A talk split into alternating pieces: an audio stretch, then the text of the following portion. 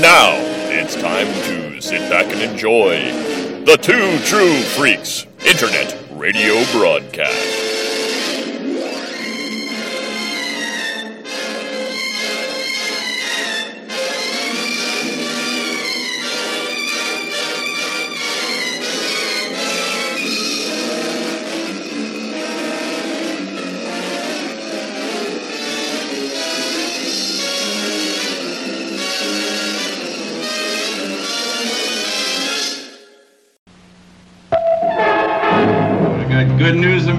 Girls. The good news is your dates are here. What's the bad news? They're dead.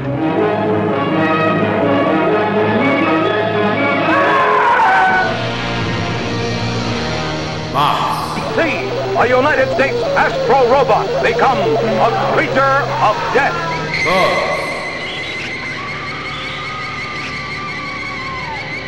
and babes. We have come here to this planet for one purpose only, to acquire breeding stock to repopulate our planet. He who breaks the law shall be punished.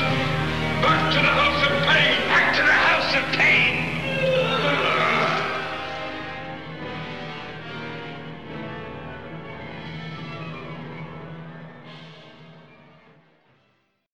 Hello, everyone, and welcome to Bots, Bugs, and Babes, the B movie podcast. From class to cults and the cheese in between, the movies are B, the entertainment is grade A. And this time it's just me again, and I'm talking about Piranha 2 The Spawning. Yes, James Cameron's directorial debut. And we'll get to it right after this. sleek, fierce, savage, deadly. The piranha. For centuries, nature's most ferocious killer. Until now. The new breed is here. Faster, more ferocious, and infinitely more deadly. Piranha 2. It's tremendous jaw pressure. It's sure to clean through bone in places. It's here. It's alive. And it's multiplying. We spliced in genes from different species to create the ultimate killer organism. It lives in the depths of the sea, but it can strike anywhere. Loretta! Loretta, what is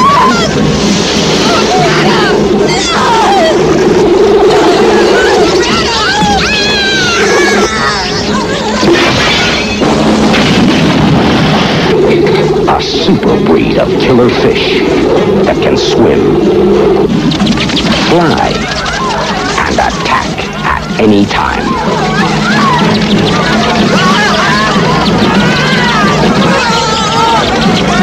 They bred the ultimate killing machine. Now, you're not safe out of the water. Piranha 2 Flying Killers.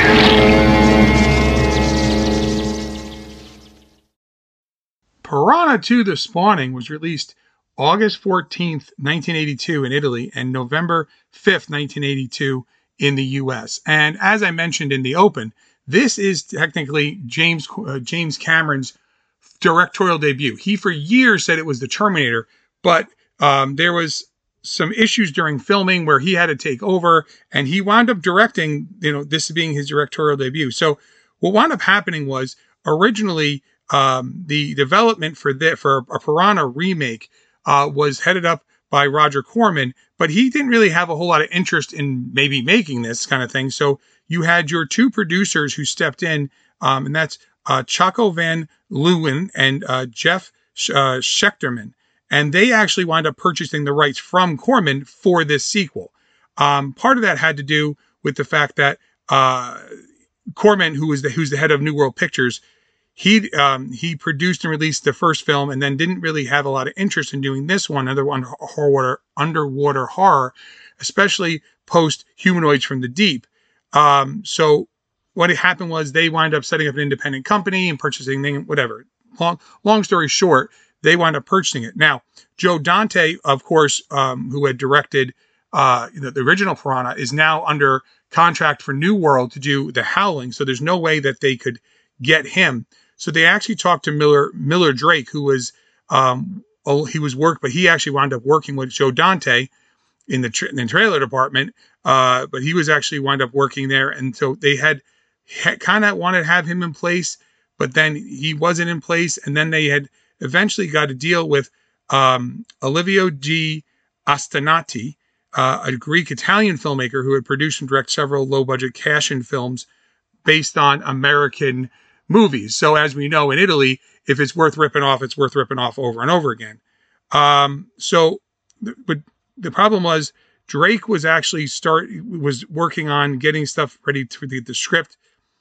They were they were starting to collaborate with so Drake was collaborating with James Cameron on the TV show Dark Angel, and the the problem is well, I shouldn't say the problem.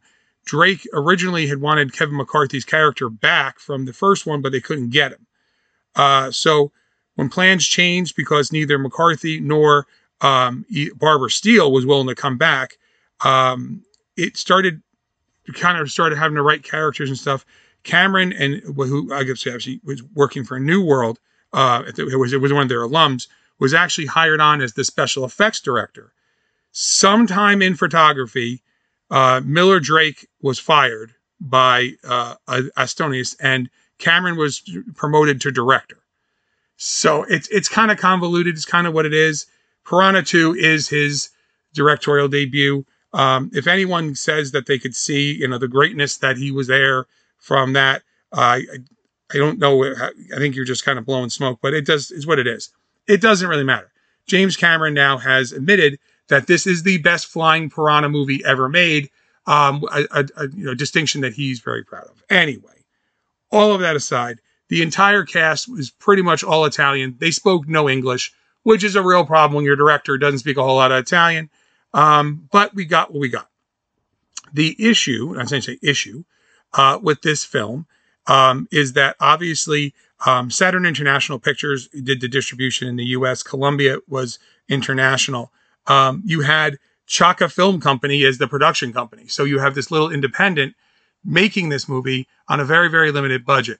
Now they were able to get Tricia O'Neill.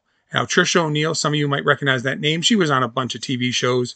Um, you know, and then she was in other, she was in movies like Brave New World. Um, she actually was in Titanic in, in 97. Um, but she was on episodes like The Fall Guy, Remington Steele, Murder She Wrote, etc.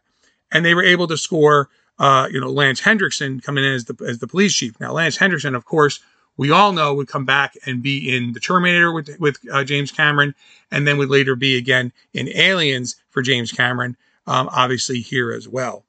Um, some the rest of your actors here are just you know, they're they're they're just people they got to fill in. This is an independent film with no real money, trying to make it uh, a go of it.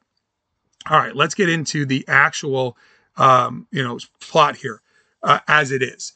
Um, so, in a Caribbean coastal resort, uh, Hotel Elysium is menaced by a series of vicious marine animal attacks organized by a near uh, that originate nearby a sunken shipwreck. D- dive instructor Annie Kilbore um, a, a, student, Annie Annie Kilbore is played by Tricia O'Neill. Uh, uh, uh, excuse me, yeah, yeah, Tr- yeah Tricia O'Neil. Um, her one of her students is attacked, but her uh, her husband Steve, which is Lance Henriksen, is the chief of police, um, and he refuses to let her see the actual corpse. So the the movie starts. We have the piranha. We know the piranha are there. We recognize the sound. It's the same sound used in the original. Um, the piranha are used pretty well here. Again, the piranha, I think, always look pretty good underwater. I love the original piranha, even if some of them were paper. Uh, it always, to me, looked great. Um, and they look good here too. I can honestly say that the the the fault, any fault you might find in this movie with the acting or the story or some of the actors, not really with the the special effects. They are decent for the time and the budget. They actually are good. Um, so I don't want to like and have anyone feel maybe I'm dinging the special effects they work well enough. And Piranha, the the as we saw at the original Piranha, um, sometimes less is more. Um, a little blood here in the water, goes up. You don't need to see every bite of the Piranha. Um, it certainly is not like Piranha 3D um, or Piranha, you know, that we would get later on or Piranha Double D, three Double D, we would get later on in the uh, in the 2000s, where they all are CGI. Anyway, so where were we? So so Steve, her husband, let her see the body. Uh, soon after, two women and a man are killed by piranha, um, which have developed the ability to fly. Concerned that Anne, uh, that Annie, or Anne, excuse me, finds that she's being frequently bothered by tourist uh, Tyler Sherman and decides to take him uh, with her to the morgue to get a look at the body because there's nothing that says let's go on a date like to the morgue. The nurse comes in um, and kicks them out, unaware that the piranha is hiding inside the body. The piranha then flies out of the body and kills the nurse um, and then escapes through the window.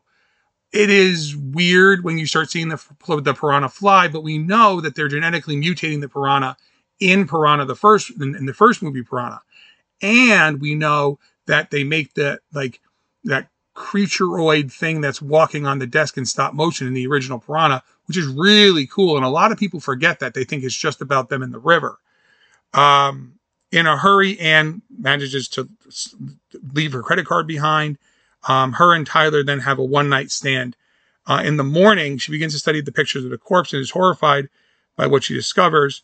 Her, her husband, Steve, arrives, throwing the credit card at her, angry that she went to the morgue and that not only that, then that she has a man in her bed, um, which seems to be part of his. He's pretty mad about the corpse more than anything else uh, which is fine. I mean, Lance Henriksen is, is great. I love Lance Henriksen. You, you've heard Dad and I talk about him many times in a lot of roles, especially earlier roles.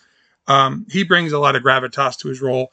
Uh, he is chewing the scenery a little bit here, um, but that's okay because this whole movie is about chewing scenery, um, or chewing on something, I should say. Anyway, so she finds out that so whatever it is, um, and warns him that uh, what she discovered, but so she tries to warn Steve that, like, look, we there's piranha, and he's like, there can't be piranha, piranha. This is, you know, that's the wrong kind of water. What are you talking about? It, it, it literally no one wants to believe her.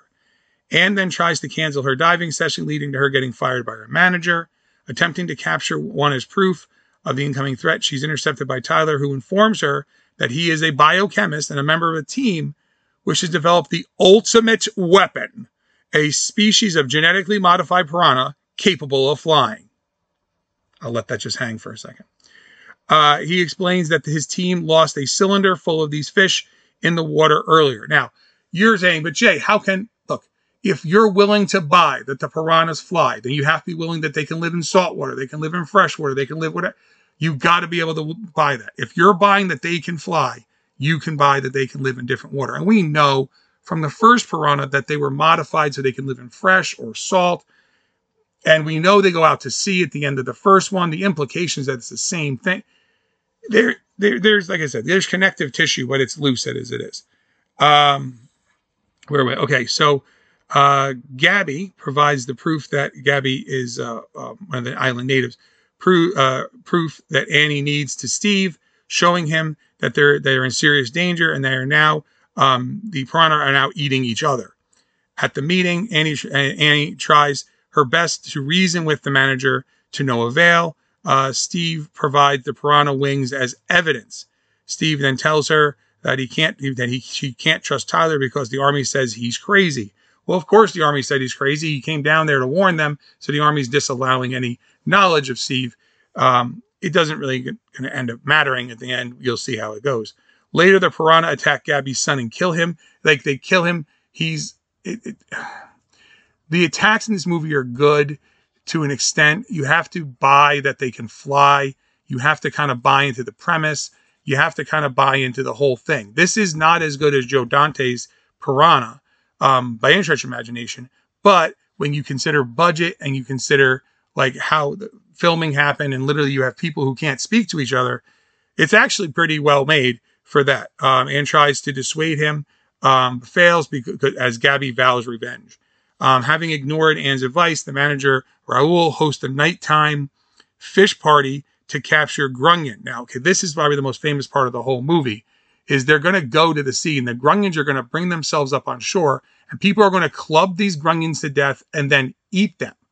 Um, you know, uh, obviously that might not be so PC nowadays, but at the time that was totally okay. And it is literally the setup for the rest of the, for this half of the, or this part of the movie. Uh, unfortunately, the residents of the Piranha join the hunt um, and, and and they start flying out of the ocean and start attacking everybody, which is what this movie is very famous for. The scenes of them flying out of the ocean. Anne gets um, a man named Aaron to patrol the beach, uh, but he is lured to the sea when the piranha, uh, where the piranha kill him. During the uh, fishing party promoted by the resort, the piranha fly out of the water and attack all the guests. Anne leads the survivors into the hotel, where she shuts the doors and window. Gabby tries to attack the flying piranha, but is easily overwhelmed and killed, and that's the end of Gabby. In the morning, the piranha leave as they don't uh, they don't like the light. Tyler and Anne decide to undertake uh, Gabby's plan, which is to blow up the ship um, and kill the predators. So the ship that's sunken, that where they're all kind of hanging in there. Meanwhile, uh, Anne and Steve's son Chris has well, he's been hired forever ago by this captain, quote unquote, Captain Dumont. His it's basically this guy who has no idea what he's doing when he's on the water with, in a boat with his daughter Allison. Um, Chris and Allison sneak off the boat and they manage to get themselves stranded um, out to sea. Uh, they get lost at sea and then uh, they try to set sail again, heading towards toward the wreck. When Chris and Allison are stranded in the raft above the shipwreck, Anne and Tyler at that time arrive in a motorboat, uh, or have arrived in a motorboat and have d- d- dived down to the wreck to plant timed charges that Gabby had left behind. With only 10 minutes to get out of the wreck before the bombs explode, Anne and Tyler are trapped in one of the sunken ship's rooms by the piranha, who have all returned to the wreck. Steve plotting, uh, uh, piloting, excuse me, a police helicopter, dishes the chopper, uh, which which is the most crazy scene in the whole thing, and swims to Anne and Tyler's uh, boat, where he is able to save Chris and Allison. Uh, Steve powers up the boat and takes off. Um, down in the wreck, Tyler gets stuck and is eaten by the piranha. So I told you it wouldn't matter much because Steve's going to die anyway. Anne escapes out of a porthole where she grabs onto the anchor, allowing herself to be pulled away by the motorboat on the surface. The bombs detonate, of course, destroying the sunken ship, of course, and all the piranha with it, of course. With the piranha dead, and swims to the surface and is picked up by Steve, Chris, and Allison on the boat. But uh, as we know, not always do all the piranha always die. There's always the implication that there are still more and they are in the water. Piranha 2 The Spawning. What can I say about this uh, movie? That most people, again, if you've seen this movie, there's not much I can say that will sway you one way or the other on your opinion. Um, most people are of the opinion that this is not a great movie. Um, is certainly lodged in the B category. Um, I like this film. I do. Um, it is certainly not Piranha. Piranha is outstanding compared to this.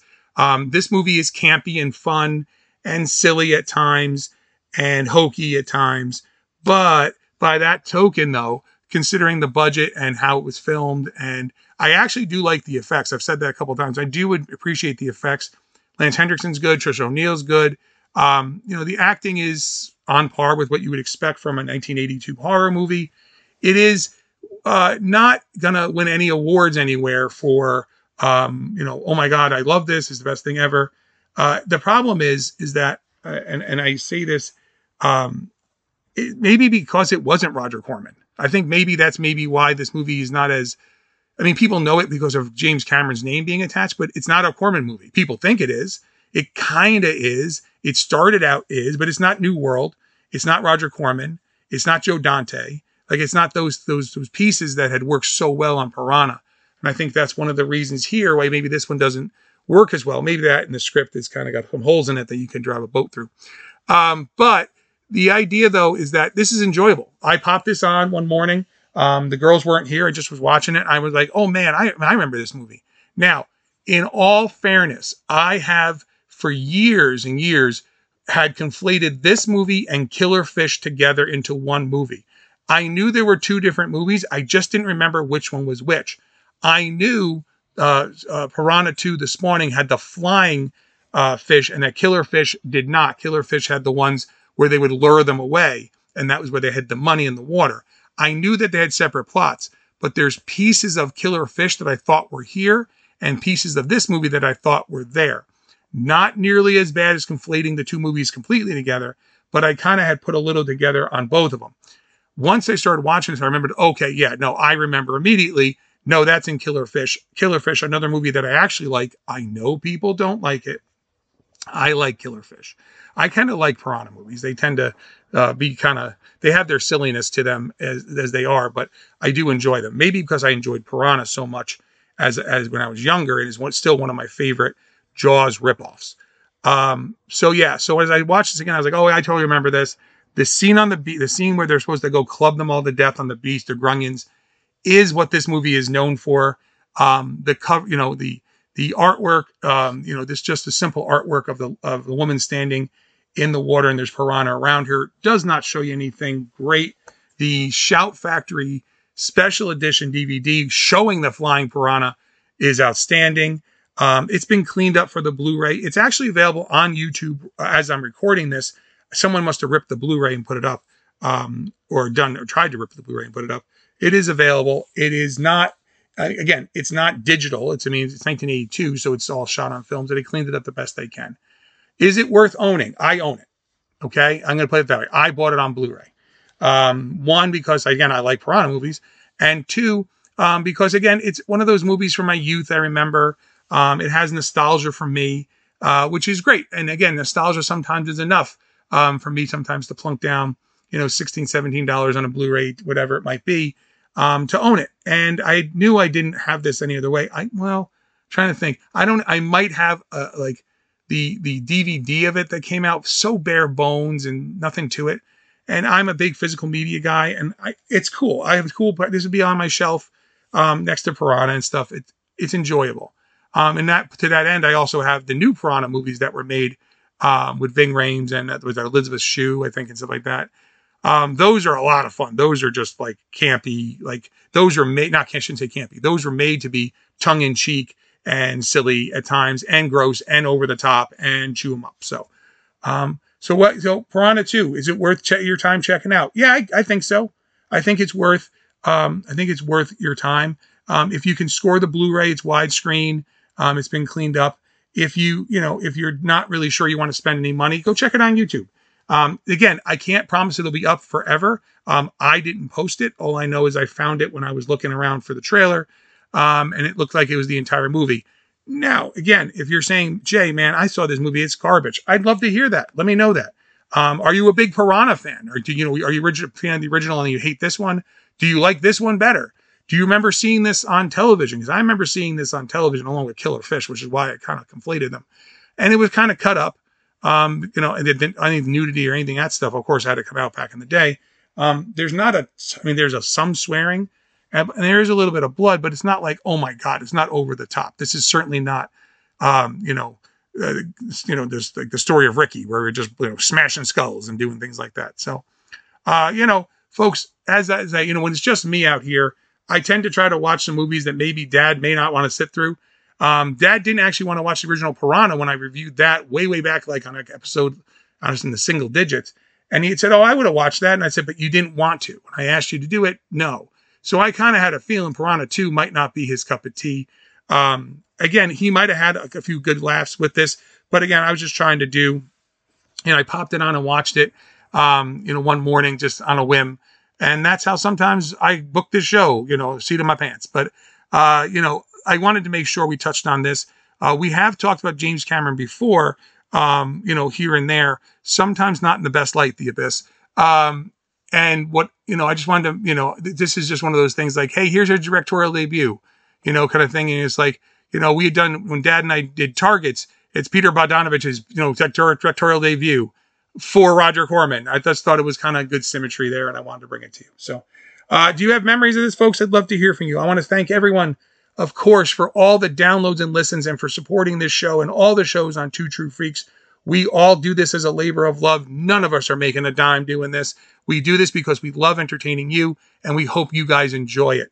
So, hey, what, what's going to happen next time? I don't know. I got to figure. I'm still figuring all that out. But what I know is this: is that next time you hear, whether it be me and dad, me and Luke, just me, me and, and whoever it might be, we're going to bring you some great B movie action. So, or well, it might not be action, it might be horror, it might be whatever, but it's going to be a B movie and it's going to be cheesy. We, God, we love our B movie cheese. Anyway, thank you all for the support.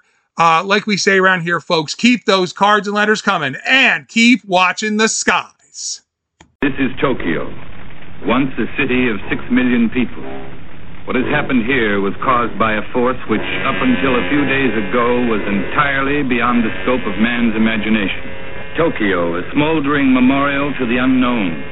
An unknown which at this very moment still prevails and could at any time lash out with its terrible destruction anywhere else in the world. Hi, folks. Luke Giaconetti here. I'd like to ask you a few questions. Do you like giant monsters? Or as they're called in Japan, Daikaiju? Monsters like Godzilla, Rodan, Gamera, King Ghidorah, or Mothra? Do you like more obscure monsters, such as Gappa or Yongari? Do you like giant heroes like Ultraman, or super robots like the Shogun Warriors? If you answered yes to any of these questions, then I think you might like my podcast, Earth Destruction Directive. I'm a dedicated fan of all things Daikaiju, and I'd like to share that with all of you. Please check out Earth Destruction Directive at twotruefreaks.com. Earth Destruction Directive, where we turn your Daikaiju dreams into city smashing reality.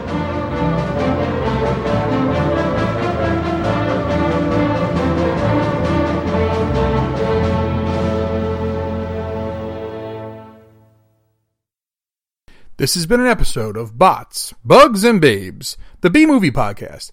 If you'd like to contact me, please email the show at botsbugsbabes at gmail.com. If you'd like to find me online, I'm on Facebook under my name, Jason Giaconetti. I often contribute to the Two True Freaks Facebook group. You can visit my Facebook page, The Art of Horror Collective, and you can search the hashtag The Art of Horror Collective. On Instagram, find me under my name, Jason Giaconetti, and search the hashtag The Art of Horror Collective, as well as the new hashtag Bots, Bugs, Babes Podcast. I'm the only one using them. I'm also on Twitter at Jason Giaconetti, and you can visit my webpage at www.theartofhorrorcollective.wordpress.com. All movies, characters, stories, music, etc. are properties of their respective holders. This is a fan work, and any use of any property is purely for review, discussion, entertainment. So don't sue me. I ain't got anything anyway. There is no tomorrow. There is no tomorrow. There is no tomorrow.